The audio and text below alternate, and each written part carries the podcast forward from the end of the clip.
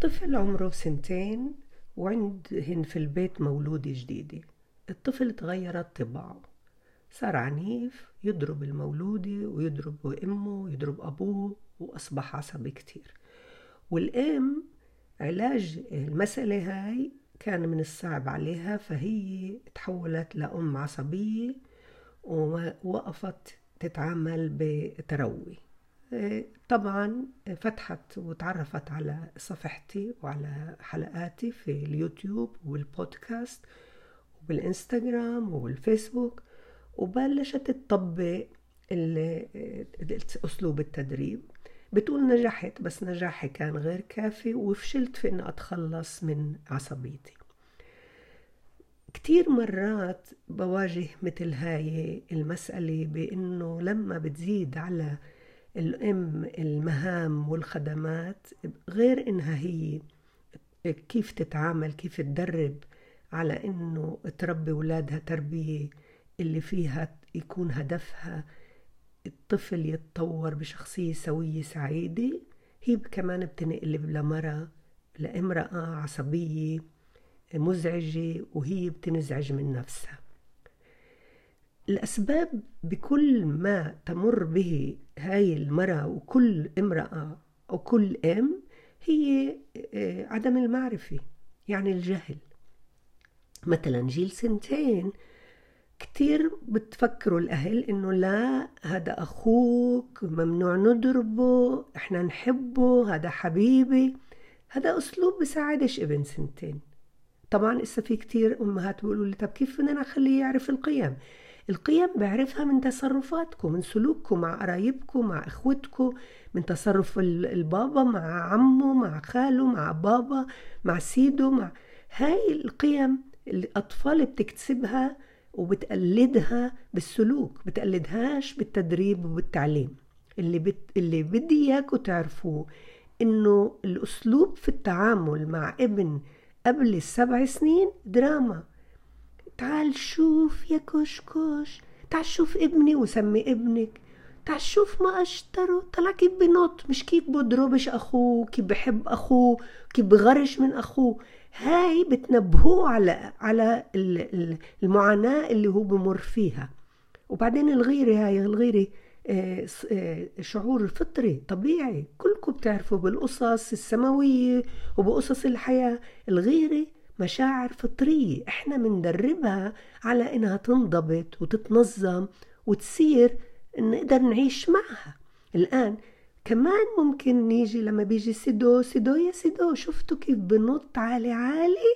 شفتوا قديش هو شاطر؟ بدي أركز على سلوكه المستحب اللي بقوم فيه وأعمل على إني أخليه يتثبت ويصير عادي.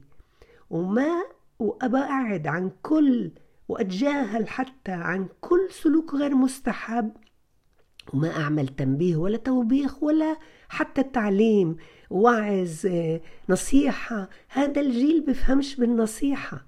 بعدين كتير مهم إنه ابن السنتين لازم يعمل أنشطة حركية لازم نوفر له بيئة بأنشطة حركية. للبابا بقول يا بابا كل يوم العصر لما ترجع من الشغل امشي انت وياه خدوا اعملوا مشوار مشي وخليه يحكي يحكي كتير أشياء بتطبقش القيم تبعتك.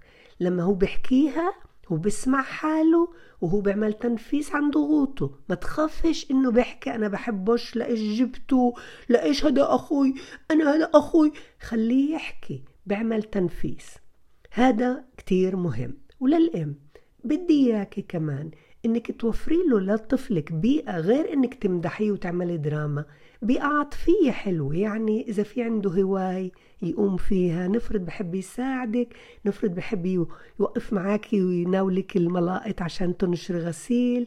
نفرض إنك أنت بدك تعملي إشي في المطبخ بوقف معاكي وبساعدك. بابا أنت كمان نفرض إنك عم تطوي غسيل.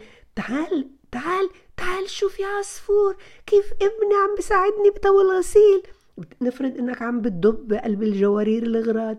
تعال شوف تعال شوف يا بيسا. بال بالتحفيز وبالاستنفار باستفزازه بمدحه. لا شخصية حتى جماد شخصية أي أي طبيعة شجرة عصفور كلب. المهم إنه أستفزه وهيك أنا بخليه يضل كل الوقت يتحدى حاله ويقوم بسلوكيات مستحبة ومهم للأم ومهم للأبو يعرفوا لأنه قلتي حاولت أطبق الحلقات بس مش ما نجحش آه، كليا. النجاح الكلي إذا بتطبق هاي التدريبات بثبات وبمثابرة مش يوم بصيح ويوم بنبه ويوم بوبخ ويوم بقول تعال شوف وبستخدم الدراما. بدك تضلك تستخدمي تثبتي دوام وثبات على الدراما حتى انت تتعودي على هذا الأسلوب وهو يتعود على سلوكه المستحب. الآن بالنسبة للتخلص من العصبية. عصبيتك لأنك انت عندك الملفات الحياة يعني عليك انك تقومي بواجب الطبيخ مثلا بالغبرة بالتنظيف بالناحية الاجتماعية بأهلك بأهله. كل هاي الأمور بتفوت الملفات وبتتعقد ببعض. لازم أنت تنظميها. هذا تنظيمها أولوياتك بتكون الخدمة اللي بتخص أولادك وجوزك. هاي أولوياتك. ليه؟ لأنك بدك سلام ولأنك بدك تكوني مبسوطة. وهدفك الأول أنك تطوري حياتك الزوجية تكون سوية وتكوني سعيدة وتطوري شخصيات أولادك سوية وسعيدة. يعني لما بقول أولويات يعني الغبرة بعدين المسح بعدين الغسيل بعدين كل هاي الأمور اللي بتحسش هاي بعدين لأنها مش رح تتأثر. الأتات مش رح يتأثر إذا هو ما تنظفتش الغبرة عنه. اللي رح يتأثر هو اللي بحس اللي عنده نفس وروح. انت هذا المهم عندك. بعدين انت كمان انت بتنسي حالك مرات. انت حالك بدها كمان انك تقعدي تتريحي. بقدرش الإنسان يشتغل ست ساعات ورا بعض بدون استراحات. لازم استراحة. تعملي فنجان سخن إسا بالشتاء فنجان بارد بالصيف.